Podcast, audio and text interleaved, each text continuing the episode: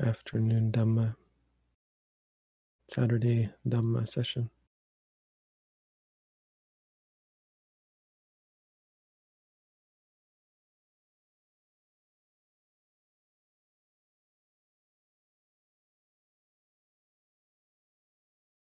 Today I will be talking about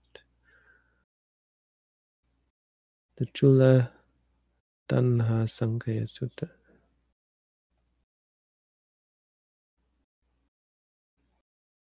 It's a discourse the Buddha gave that we were studying this morning in the study group. If anyone's interested in joining our study group, you can visit our Discord server. It's every Saturday morning at 9 a.m. Eastern Time. But this sutta is remarkable. Chula means small, it's a short sutta. There's not a lot to it. But it's remarkable in the summary of the Buddha's teaching that it gives. provides probably one of the best summaries of the Buddha's teaching, the path of, specifically related to the path of practice.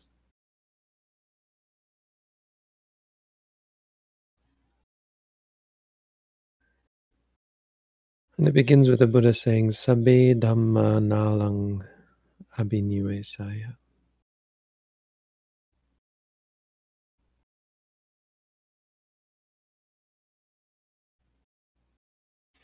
All Dhamma are indeed not worth clinging to.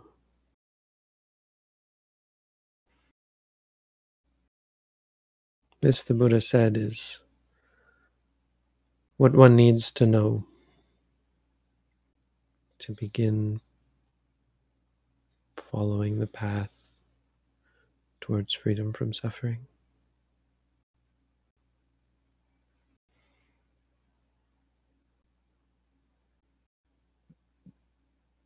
It's maybe the most important truth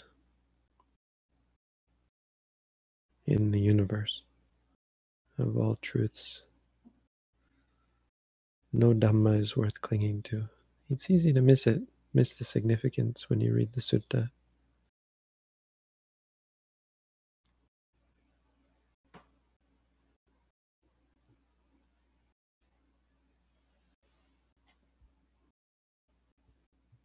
But this is the basis on which we practice mindfulness and the Buddha's teaching in general. It has it's our guiding principle.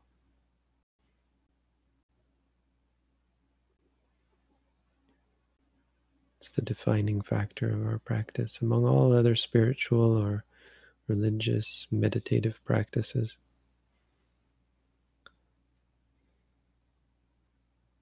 We are guided by this principle that nothing, no Dhamma, and no Dhamma means nothing, including Nibbana, including enlightenment, including all good and wholesome things. None of it is worth clinging to.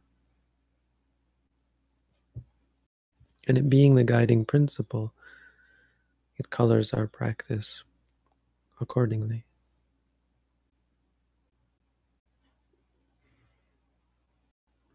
In our practice of mindfulness, we are constantly challenged, distracted, taken out of our meditative state of mind through things we cling to, through clinging to the objects of the sense, clinging to concepts clinging to thoughts, emotions.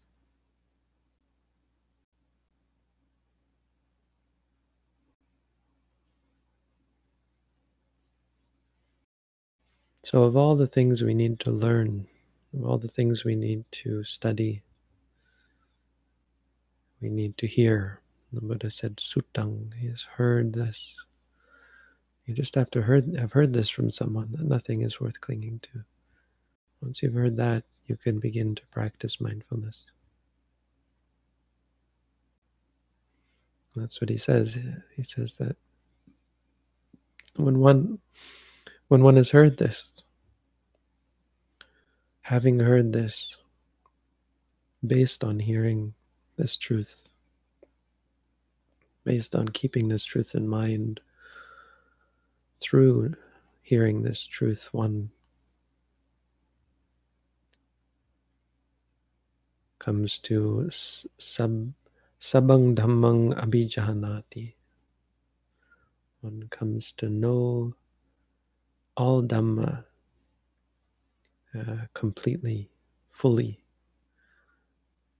uh, in an ultimate sense.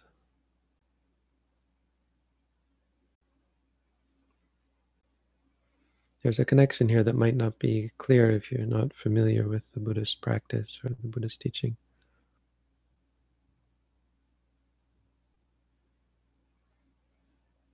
But again, it's this clinging that takes us away from our pure and clear state of mind, takes us away from objective observation of reality. We can't see things clearly when we cling. That's the whole point.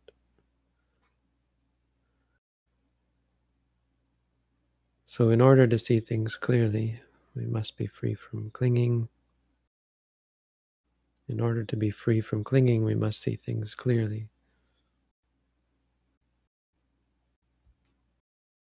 We start by hearing that nothing is worth clinging to, and we begin to see as a result of that we incline our minds, we open our minds, and we become alerted to the fact that we do cling to many things. When we're reminded of the teaching that nothing is worth clinging to,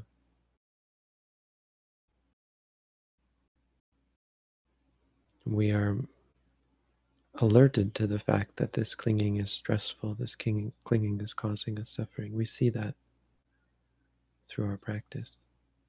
Moreover, we see things without that clinging, allowing us to see that, that the things we cling to are not worth clinging to.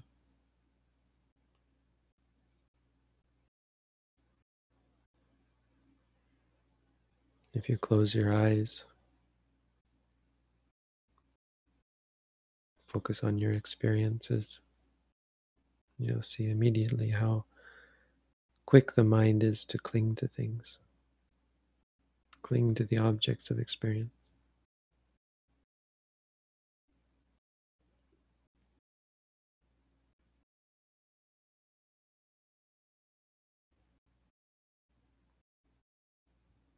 Get hooked by, be carried away by,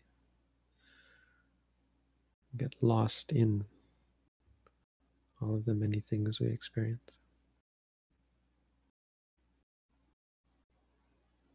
Try and watch the stomach, you'll find yourself caught up by partiality, by view, by thought, by distraction.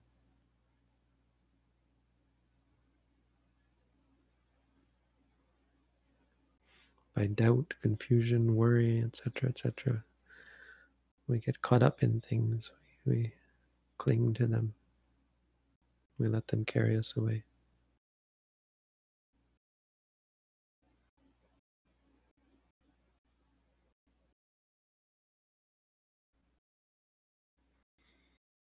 When you frame your practice in this way, it leads to clarity because clinging is all that's standing in our way from understanding the truth of life, truth of reality. From curing our minds of sickness, there's no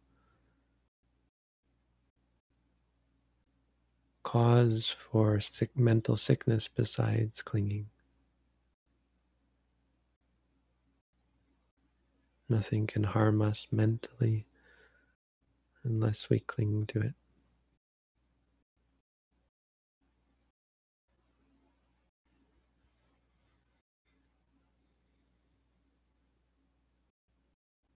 Sabang dhammang abhijanati, having having seen all dhammas in an ultimate, having understood all dhammas in an ultimate sense, sabang dhammang parijanati. One comes to fully understand all dhammas. Meaning, when you see things as they actually are, beyond all of our conceptions, all of our baggage, all of the the commentary we we apply to our experience. When you see beyond that and see things just as they are, where seeing is just seeing, hearing is just hearing. You come to understand about all dhammas. Come to understand that nothing is worth clinging to in in a complete sense. That nothing could be worth clinging to. So the things that you've heard, the truth that you've heard, that nothing is worth clinging to, you come to see that for yourself.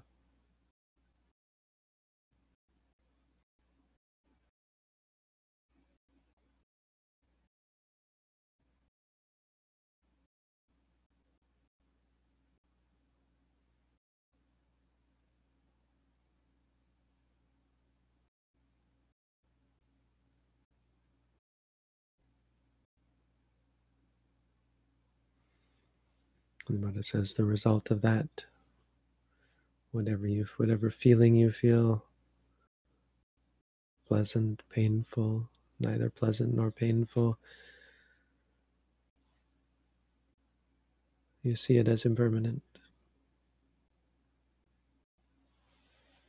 You dwell seeing it in such a way, viraga nupasi, see it without passion, Nirodhanupasi viharati. You dwell seeing cessation. Patinisaganupasi. Giving up. You dwell seeing the relinquishing. You see the mind letting go. We talk about letting go in Buddhism, in spirituality in general. We talk about it in secular discourse as well. I'm often asked, how do you let go? How how do how can I let go? And letting go isn't the practice. Letting go is what you see happen when you see fully and clearly and completely. When you cut through the veil of ignorance, the veil of craving, the thick fog that surrounds the mind. And you see things as they are. Cessation comes about, relinquishing comes about. Freedom comes about. Kina jati usitang brahmacharyang katang karniyang. Done is what needs to be done. That's all you can say. You've, you've done it. It's a powerful statement. We've done it. The it that we've searched for lifetime after lifetime, the meaning of life, the meaning of the universe, the meaning, the why. You found it. You've done it. And there's nothing more to do nothing more to do. It's a very powerful statement. This summary is a very good glimpse, useful glimpse into the whole of the, the, the framework of the Buddha's teaching in brief. The Buddha was asked by Sakka to teach in brief Sankita and he gave this summary. So that's all I had to talk about today. I think I'll just move into answering questions.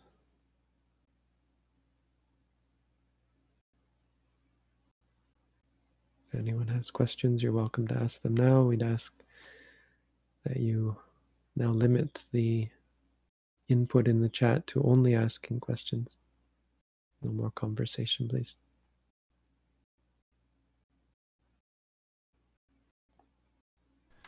All right, let's begin.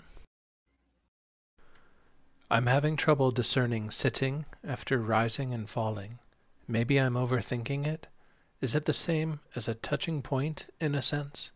I find the latter much easier. Is this expected? Yeah, you don't have to overthink it. Just when you're aware of the posture of the body, just say sitting. The sitting is just a concept, so what's important is experiencing the you know, the, the tension in the body, the pressure, the hardness, softness, etc.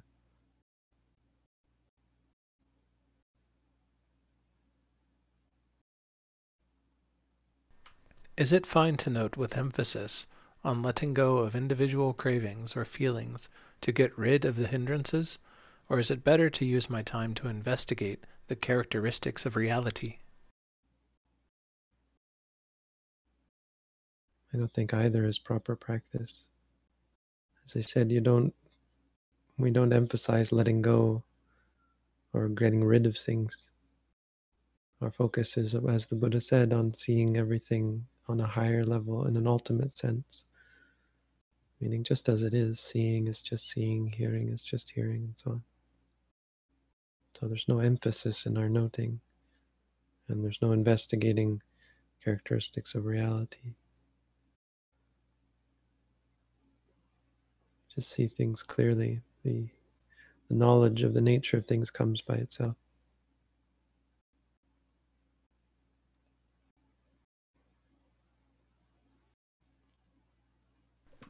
How can I deal with extreme states of overwhelming and stress in the mind and body during practice? Should I pick one thing and focus on it even though everything happening feels so strong and overwhelming? You can just say overwhelmed sometimes. But yeah, normally we just pick one thing and focus on it. You can also switch postures. Sometimes lying down helps when you're stressed. If you're walking, maybe sitting down or even standing still. Changing postures can help in that sort of instance.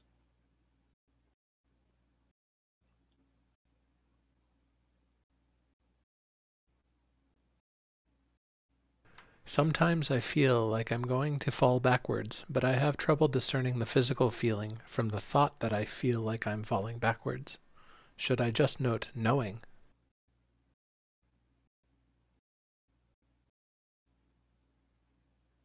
You can note feeling. You can also note knowing, but feeling is good because you feel like it. You don't, it's not a thought of a feeling, it's a feeling. Right? You don't have to discern. There is no such thing as physical feeling, actually, and feelings are mental. So just say feeling. But the point being that you don't have to discern physical or mental. Just say feeling, feeling. Or if you have an awareness, you see an awareness that you're falling backwards and it's not an actual feeling, then you'd say knowing,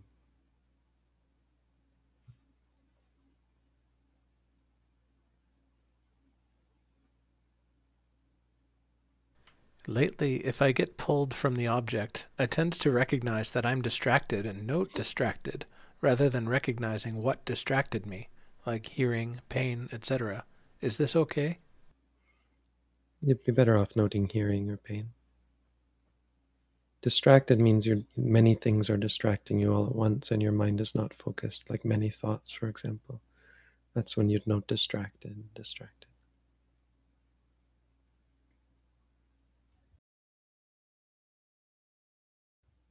Is there a distinction to be made between everything you notice and everything that pulls you away from your object and should be noted? Not really. During walking, if things don't pull you away, you can just ignore them if you want, but there's not really a distinction.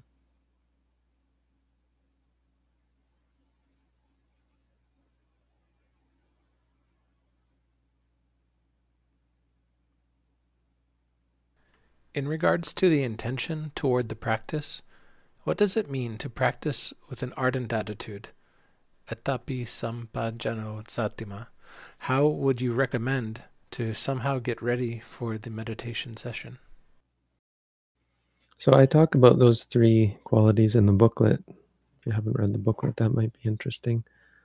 Um, but I'll, I can I can talk about it now. So atapi is the effort, sampajano is the knowledge, satima is the recognition or the re- remembrance. So you just have to understand the, these three provide sort of a good definition of the act of the practice.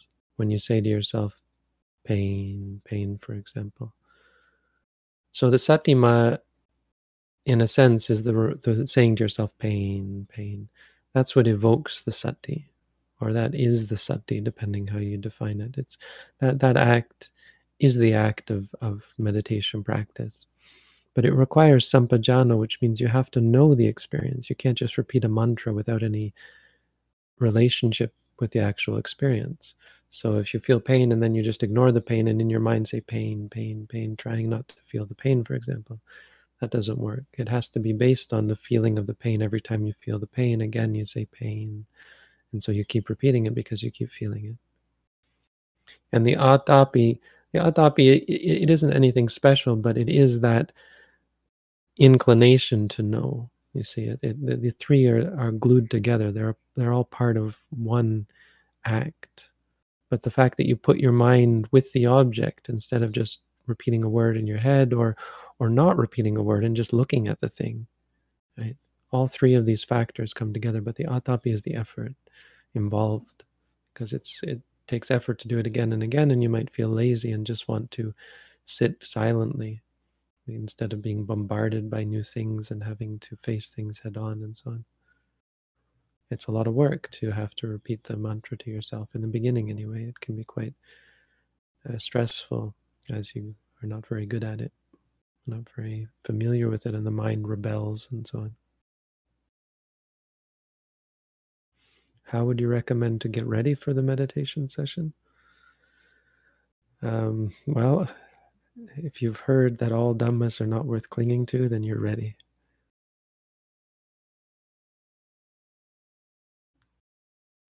After a week of practicing a lot of meditation, as soon as I was going to get sleep, I experienced some sort of invasion like a spirit talking to me, the best way I can describe it.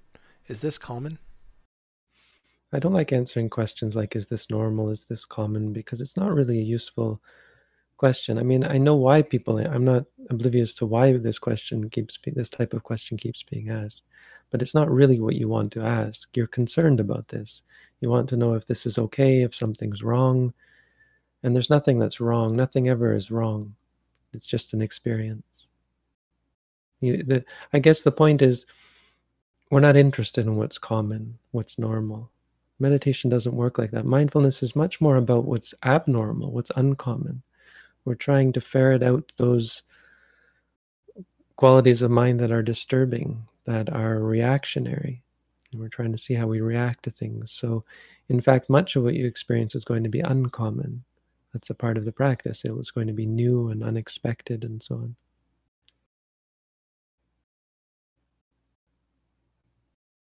Uh, but is, so these are the kind of things you want to focus on the hearing, you know, focus on the reactions to it, the worry, the fear, and so on. And you want to see it just as it is. So you see what, what happens is the mind clings to it and thereby tries to make more out of it than it actually is in, in any number of ways. And you want to avoid that. You want to prevent that by instead reminding yourself of what it actually is and keeping yourself in the realm of uh, absolute or ultimate reality, what's actually there.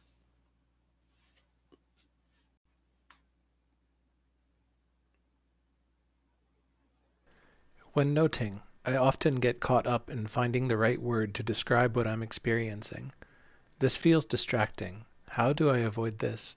Should I stick to a limited set of descriptors? So there's lots of reasons why that happens. It, it happens often because we're overly analytical. but but to be honest, in the beginning, it simply happens because we're not very good. We're not very skilled. We're not very familiar with this type of practice. So you know you, you'll get better at it as you go. Uh, but one thing I would say is you don't try to avoid anything, including that. Don't cling to it. So don't get caught up in trying to find the right, right word. And if you can't find the right word, when you're distracted by it, you can note distracted. If it frustrates you, you can note that. If you're worried or unsure, confused, note all of that.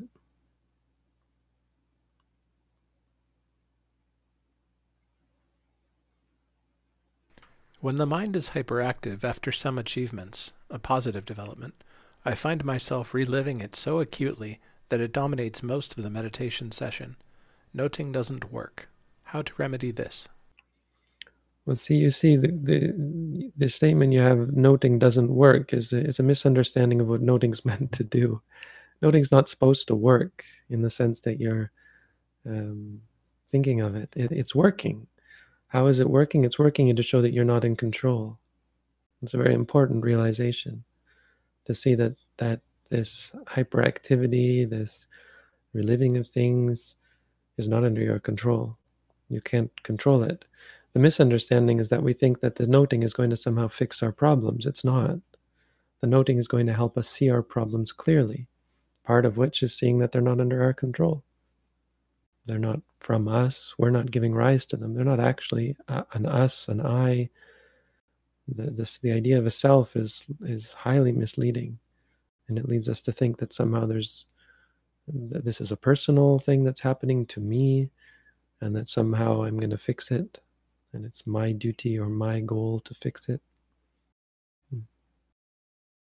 And that's not the way reality works. You now are seeing something so scary that it's unwieldy, that it's not under your control. So, the how to remedy this, you've got it all wrong. And that's a part of why we're practicing, is to see how we got it all wrong. To see that this trying to remedy things is a main part of the problem. Because it involves self and control. We're not trying to do that. We're just trying to see things as they are. So you're doing it. Great. Noting it's working it's helping you to see more clearly that you you're you're helpless and scary. What that does is, um, among among other things, it leads you to be less inclined to have this sort of hyperactivity. So your mind is less eager to get excited about things, to cling to things. That's just basically it. Because it sees how unwieldy it becomes.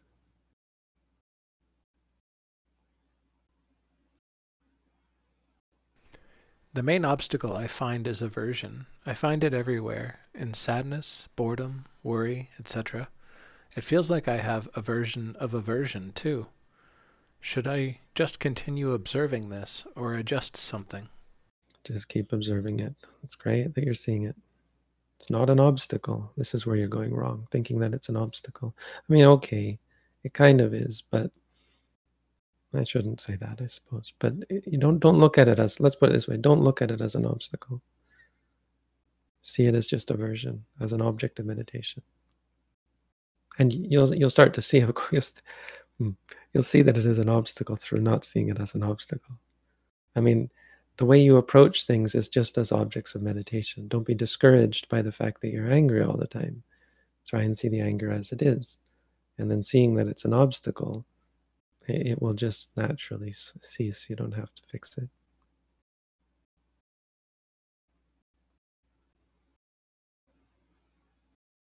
I understand we should not cling and that we should live in the present. Still, the brain cannot escape memories, and it has been three years of heartbreak and still cannot move on. How do I forget and move on in life? You don't forget. You can't make yourself forget. So, the how do I, you see, this is where you go this is where we have these problems. How do I do this? How do I do that? Stop trying to do things. Don't cling to things. Don't try and fix things. Just try and see things as they are. So don't try and escape. You see, because trying to escape is, is a is a clinging. So you don't have to escape the memories. The memories are happening in the present, so they are part of the present. Just try and see them rather than as something in the past, see them as something in the present, remembering. You can even say remembering, remembering, or just thinking. And when there's heartbreak, don't think of it as three years of heartbreak. It's only one moment, and that moment is now. And just see it as it is, and and try to move away from trying to fix your problems to just seeing them clearly. And if you're vigilant and, and dedicated enough, you'll see that they fix themselves. That the whole idea of them being a problem was was the problem.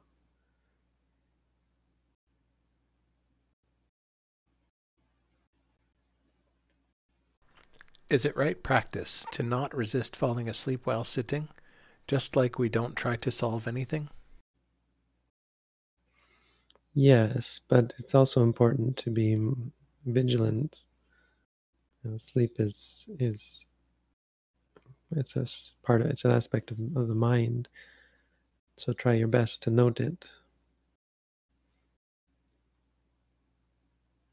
And let's be clear that adjusting your practice is a good practical um, tool, it's a practical activity to adjust your practice, especially around things like drowsiness and distraction, especially around those two. Because when you're distracted, it's easy to just sit down or lie down, even if you're very distracted, and that adjusts things. If you're very drowsy, you can instead sit up, stand up, start walking. So uh, not don't, don't be don't don't mistake not clinging from not doing. There's much adjusting that goes on in our life. There's much changing that goes on, choosing, choosing this, choosing that. But it's based not on clinging. It's based on understanding. Arahants, even Moggallana went to visit Sakka, and we were asking that people were wondering this morning, why did he go there? Why did he go up to heaven? What was he? What was his intention? But it's what he did. It's it's what came to him was the right thing to do. And you're going to always be doing that. That's not going to change. But it won't be out of clinging or a desire to escape, a desire to fix. It will just be adjusting. Okay, I'm very drowsy. Now I should sit up. But that's that's on a practical, uh, conceptual level. Of course, in an ultimate sense, no matter what you do, what adjustments you make, even with pain, you know, you can adjust, you can move if there's pain. You don't have to just sit through it. But on an ultimate level, that is the solution, is to just note. So, so I mean, basically, don't don't abandon that aspect of it, the core of it, which is the noting and seeing things as they are.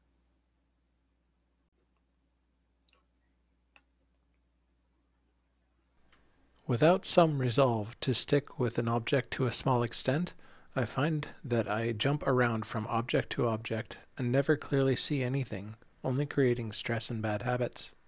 Do you have any advice? I mean, that's great that you're seeing that. Seeing that the mind does that is an important part of the path. Seeing what the mind is doing wrong. Keep doing, keep going, keep going with that, and you'll see more clearly and trying to force the mind to stick with an object what's that going to do for you? Then you won't see all this all this bad uh, habits of mind. And we want to see them. We want to see what we're doing wrong. Just try and note that when the mind is jumping around it's distraction say distracted distracted when you see the stress say stressed stressed you see that's a big part of it is we don't want the stress so we want to find a better way to practice so we don't have stress, but that's just aversion.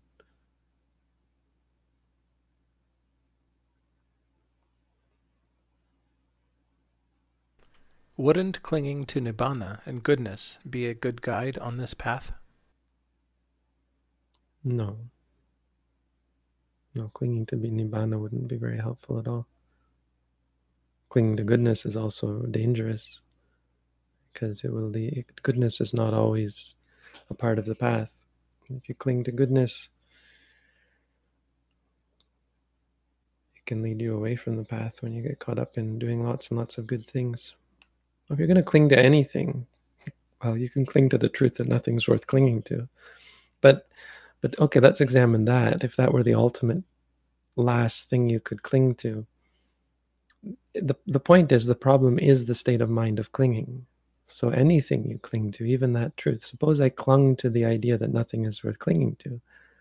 It's very, it, what that leads to is pride, conceit, um, liking, you know,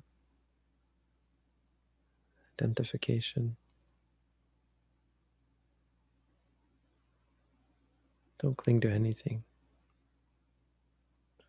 That's that's that's the greatest goodness, you see. The not clinging to anything is the greatest goodness. It's the greatest wholesomeness, the greatest purity.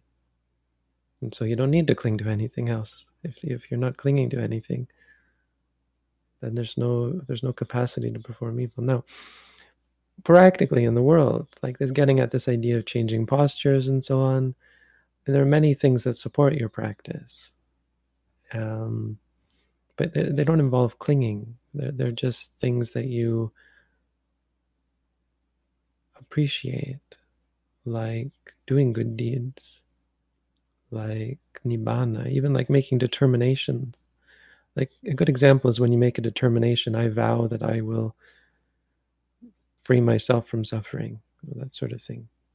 Make the determination, but don't cling to it. And this is a good good way to of, of show, telling pointing out the difference because one person makes a determination and then goes to practice. Another person makes a determination and then sits there thinking about how determined they are. I'm going to become enlightened i'm going to become and they never practice. You can't become enlightened that way. So if you cling to goodness i'm going to do goodness i'm going to reach nibbana that's what clinging is.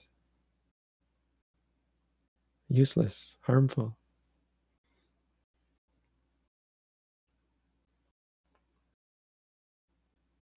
I notice with greater and greater clarity than ever that attention is like a pinball, and noting distracted does not usually slow it down, so I simply try to follow the basic instruction. Is that fine? Yeah, I mean, noting distracted isn't meant to slow it down. It's meant to help you get a better perspective on it, which which will slow it down eventually, but it's a two step process, you see. The noting doesn't fix your problems. The noting helps you see the problems clearly. And the more you see things clearly, the fewer problems you have. The more things sort themselves out naturally. So focus only on seeing clearly. Don't focus on slowing things down, etc. Because what you, that's what you'll start to see is I, I noted distracted and it it didn't fix it. I'm not in control. And you see how the nature of things is not, I want this to happen, therefore it happens. It's not like that at all. And so that seeing clearly helps you let go. It changes your perspective on things. Oh, I'm not in charge of this.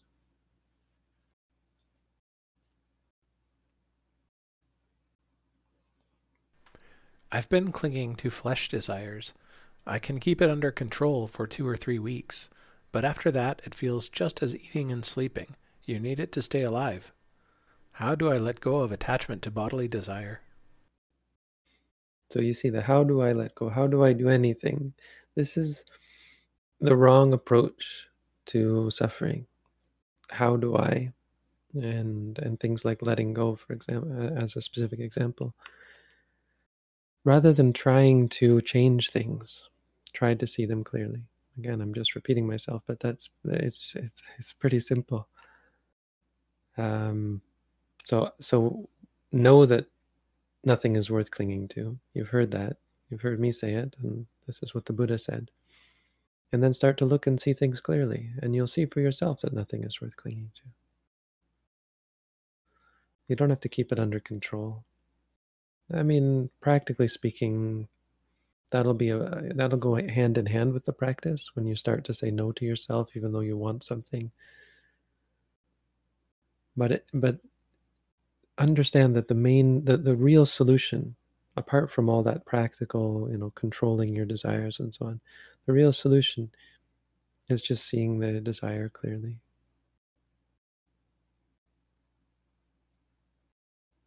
So we're not about letting go. Just try to see the attachments.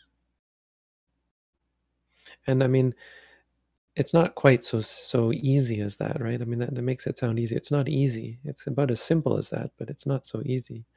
So to to be clear, all of these things I'm talking about, eh, really, to accomplish it, it requires a lot of work.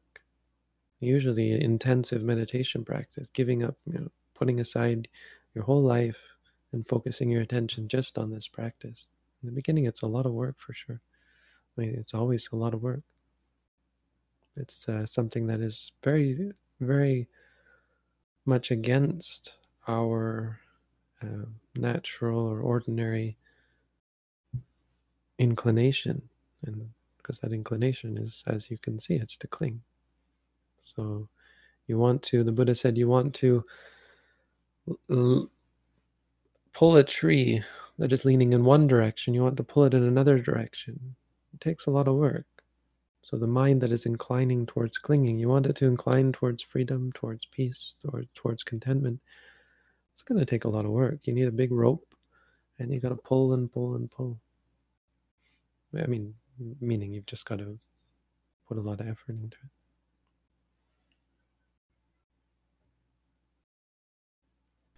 In sitting meditation, should one always return to the breath after noting something and it having disappeared, or is there leeway for noting many things sequentially? Try to go back to the stomach. That if something's distracting you, you can note it. But after you've noted something, try to go back to the stomach.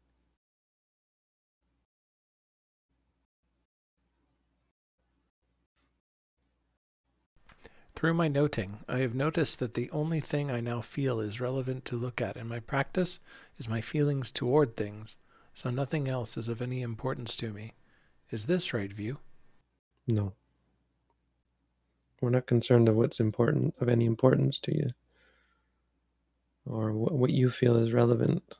We're just trying to see everything as it is, and that requires you to note everything you experience, not just your feelings towards things, because you don't have any feelings towards things. These feelings are just like everything else, they arise and cease without any person making them arise. They are not your feelings. Nothing, there's no me for them to be important to. So you have to cut through that. Right view is to see them just as they are. Use the four satipatthana. Don't don't don't ignore one or the other of the four.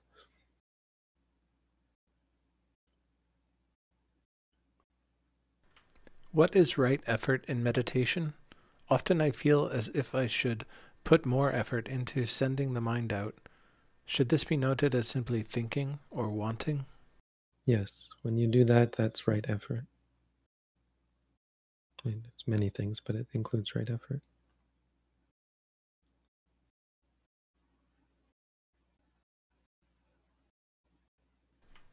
When observing rising, the image of my stomach rising pops up in the mind. How can we stop mental proliferation so that rising becomes rising alone and not imagination of stomach is rising? So we can put some kind of a Chris, you're a computer guy, right? We could create an algorithm that flags any question that starts with how can we, how can I. Then, so because you you see sorry, go ahead. Well then you wouldn't be able to tell the people the problem with that manner of thinking. No, no, I'm not saying then we then we would just ignore these questions. I'm not criticizing putting this up. I'm I'm kind of being facetious, but we can we can. It's it's like an algorithm. There's a kind of question, and you see what's behind the question is, and I'm not critical of this question. I mean, this is this is what we're trying to change, and this is what you have to see in this question how can we stop so we're not trying to stop that's the whole point that's that's you can see that right as from this question there's behind this there is the mindset of the fixing the, minds the fixing mindset trying to fix things so how can we stop mental proliferation that's not the goal when the ob- when the image of the stomach pops up in the mind Say to yourself, seeing, seeing. We're just trying to see things clearly. So I, I mean, I'm not. It's not critical of this question, and I'm happy to answer it. But it is. It's kind of funny that we you can you can catch it. Ah, there's the problem right there. How can I? As soon as you say how can I, unless it's something like how can I see clearly, right? But because you see, seeing clearly is not a doing anything. It's not a changing. You're not trying to change the object. It's kind of, I mean, I mean, I'm kind of in an off the, a tongue-in-cheek sort of way. It's like quantum physics, and I don't mean it's like quantum physics, but quantum physics, quantum physics gave us a, a uh, paradigm or or a, a way of working that was so bizarre and I suppose it's not just quantum physics, but physics, the Heisenberg uncertainty principle, right? Just by observing something, you change it. Now, this isn't, you can't apply the Heisenberg uncertainty principle, but the idea, that idea of when you observe something, you change it. It, it I think it has farther implications than just in physics. I mean, that, that concept of change through observation. I mean, that really is the essence of mindfulness practice. So maybe mentioning the Heisenberg uncertainty principle is, is useful here, uh, or, or useful in general in a Buddhist context, context, because it's the same sort of principle. Why does what what good is being mindful? Observing changes things. It's very powerful.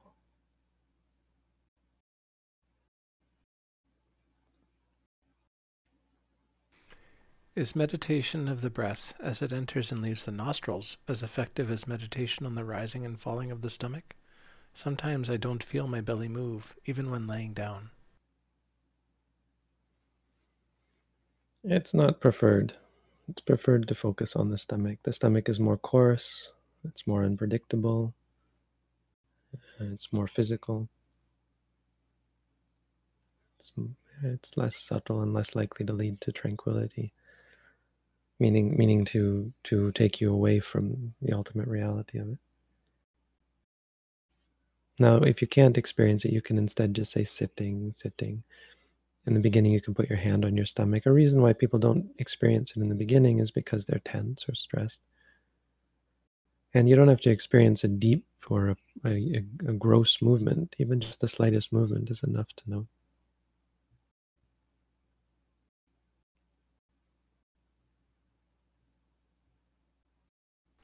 When letting go of things like opinions, I often feel like I'm being too apathetic or stepped on or used by others. How should I work on these feelings? There's a lot here. It's an interesting question. Like, you have to consider, and I'm not sure your situation, but you have to consider when, when you say when letting go, are you actively trying to let go of things? Because that leads to disappointment if you had truly let go of things, then you wouldn't be worried about being apathetic and you would never think you're too apathetic because you'd have let go, right? Um, but the other thing is because our practice is not letting go and our practice is seeing clearly, it has a different flavor from actively trying to let go. When you're clinging, when someone tries to use you, and you say, oh, I should let go, and you just quote unquote let it go,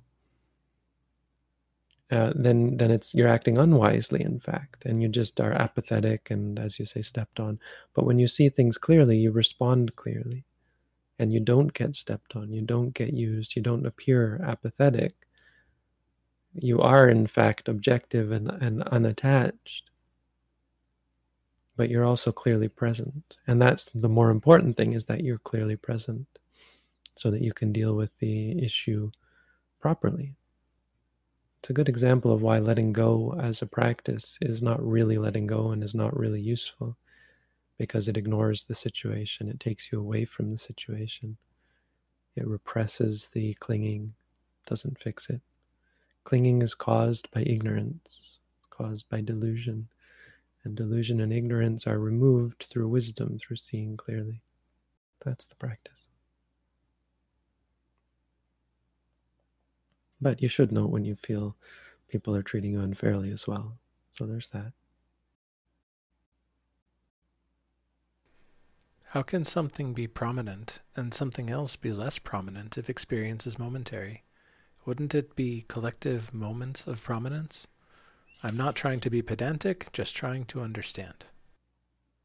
I mean, it is a little, I don't know if pedantic is the right word, but what's the importance here? Like, it, it's not. I mean, there is an answer, but first let's it's not really important, is it? Whether something is prominent and something is less prominent.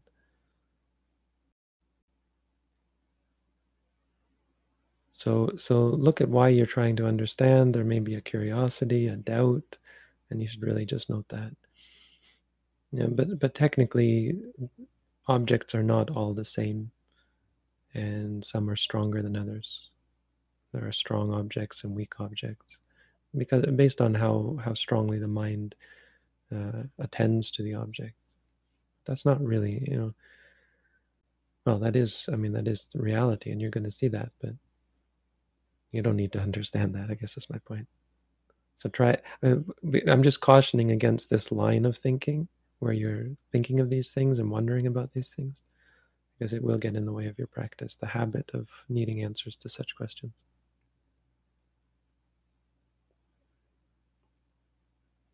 How do you overcome fear while meditating? How do you? I guess it's I guess it's hard. I guess what are you going to ask besides how do you? The algorithm is tripped Bhante. My mind keeps tripping the algorithm.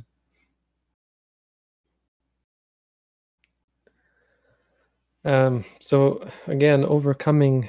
I mean, they're all good questions, especially from people who are new to Buddhism. If you want to know does Buddhism have a way to overcome fear and, uh, while meditating? Does Buddhism have a way to overcome fear?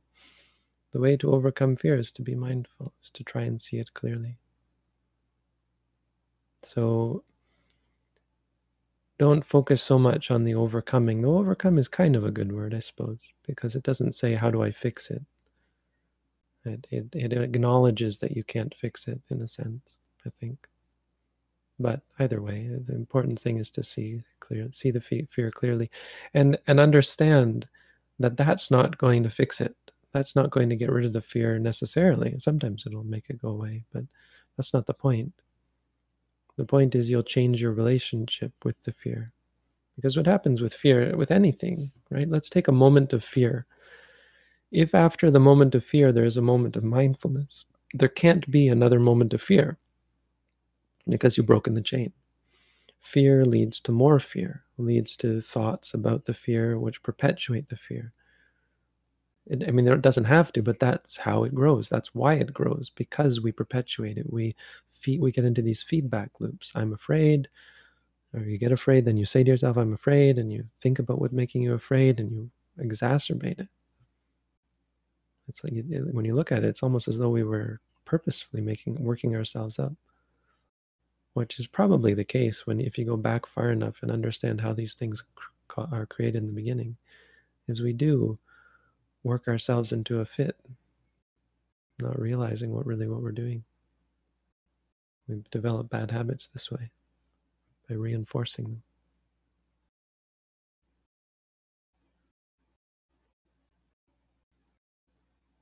yesterday in the practice it felt like Every moment of observation had its own life and realm.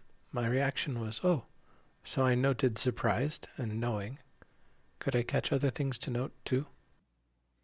Not quite sure about that question. I don't quite know what you're referring to, but I would just say about the general observation is um, to to be observant um, about your reactions to this. We often have these epiphanies or aha moments, and they can be a cause for clinging. It's a really good example of, of the importance of the teaching that nothing is worth clinging to because this is a good thing. And good things are, are, are prime clinging material. Anything good that arises, you're very much likely to cling to it in the practice. So, keeping that as your rudder as your mainstay, that that teaching is is is essential for continued progress as you remind yourself this is also not worth clinging to.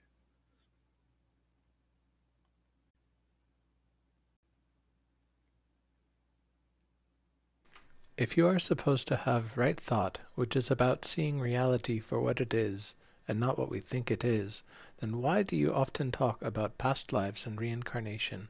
Isn't that a belief? I don't know that I often talk about past lives and reincarnation. I talk about them when people ask about them. Now, past lives and re and rebirth, or whatever you want to call it, isn't a belief. It's just the truth the belief the the the, view that we die the view that when we die the mind suddenly for some reason stops working. That's a belief. It's wrong belief. But reality is just the continuation of what's going on right now.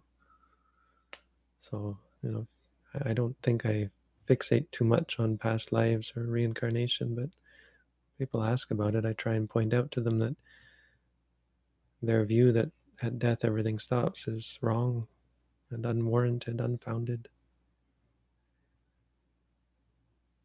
It's important because if it were the case, then you wouldn't really have to do anything. You just wait for it all to be over when we die. It's kind of a dismal outlook. But that's not unfor- that's not really the well, fortunately or unfortunately, that's not the way it is.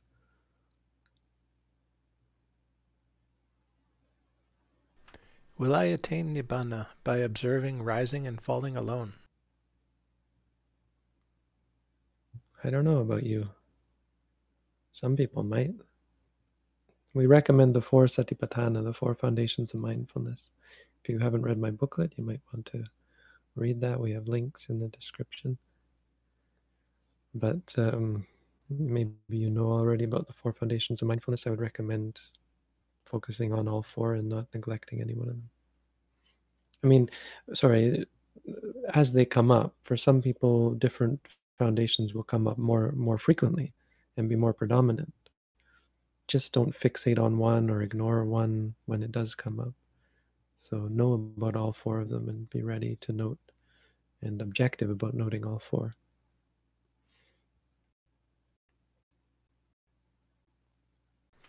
Can I reach a state of enlightenment by practicing daily what is taught in the at home course, or will my progress be stunted if I cannot make it to the center for the more advanced course offerings? Your progress will be stunted, yes. But can you reach a state of enlightenment? You can. It's not easy. And of course, it's stunted by all the. It's not stunted by the fact that you can't make it here, it's stunted by all the other things you're doing that are not very mindful. But if you're mindful every day and you're practicing every day, absolutely, in this lifetime, you can reach the truth. Uh, you can reach freedom from suffering, see Nibbana for yourself. I can't say how long it's going to take you. And of course, it's much more, it's exped- expedited, expedited, that's the word, by doing intensive practice under a teacher. Sometimes I experience all my senses like just one big sense door, and then I only note feeling, feeling. Is this a good moment to go back to the stomach?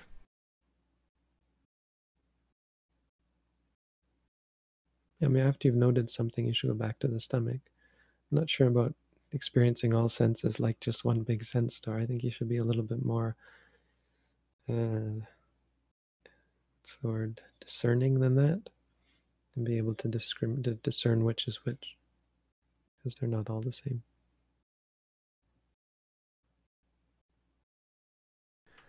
We're coming to the end of the hour, Bhante. I think we should cut it. Yeah, we have a lot more. Or are we already out of tier one? Yes. Okay. Oh, good questions. Yeah, well, let's end it there then. Thank you all. Sadhu. Sadhu. I didn't notice. I guess I guess they were some of them a little bit curious and so on, right? But I don't I mean I don't mind those questions. We just try to be vigilant because we don't want to trust our own maybe I like the questions, but I don't want to trust that. We have to have this sort of um, litmus test or something. We have to have a standard to remind ourselves, ah, let's not get caught up in theorizing and curiosity. To keep keep all keep all of us on track. So as a as a program, we have criteria and we try to stick to it. But no good questions. I appreciate everyone coming here. Good group. Thank you, Chris and Ulu and Jim. Ulu and Jim are hard at work behind the scenes. Or or Ulu's in the chat in the scene. Thank you. I don't okay. Thank you all. Have a good week. Sadhu. Sadhu.